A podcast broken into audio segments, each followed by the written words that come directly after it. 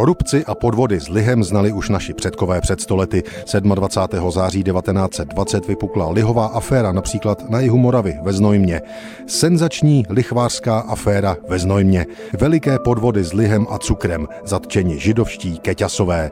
Pod těmito titulky píší o lokální kauze, která ovšem dosáhla do Prahy a dokonce i do Vídně. Lidové noviny právě před stolety 27. září 1920.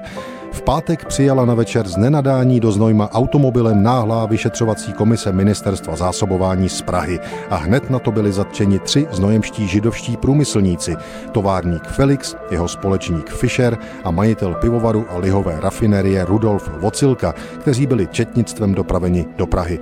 Tato událost způsobila ve Znojmě veliké vzrušení a tisíce různých pověstí a dohadů. Lidové noviny dál popisují, kdo byli ti tři zatčení. Šlo prý o trojici lichvářů, která za pomoci známostí a úplatků v Praze dosáhla až nečekaně mnoha přidělených vagónů, lihu a cukru. Čteme dále. Jak se proslýchá továrník Felix a jeho druhové, zmocnivši se zboží, nespracovali je, ale použili ho k lichvářským obchodům. Cukr byl po vagónech dopravován ve vodě rozpuštěn do Vídně a deklarován jako likéry. Rovněž tak dělo se s lihem, který byl ve vagónech dopravován do Košic, Bratislavy a jiných měst na Slovensku a tam za závratné lichvářské ceny prodáván.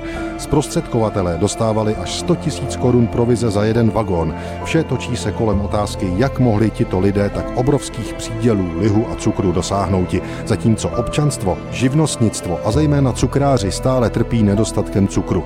Je obecné přesvědčení, že zde měli účast jisté politické veličiny ve Znojmě a v Praze, jež za tisícovky v ústřednách pomáhali. Na závěr referátu se reportér Lidových novin diví, jak je tohle všechno vůbec možné.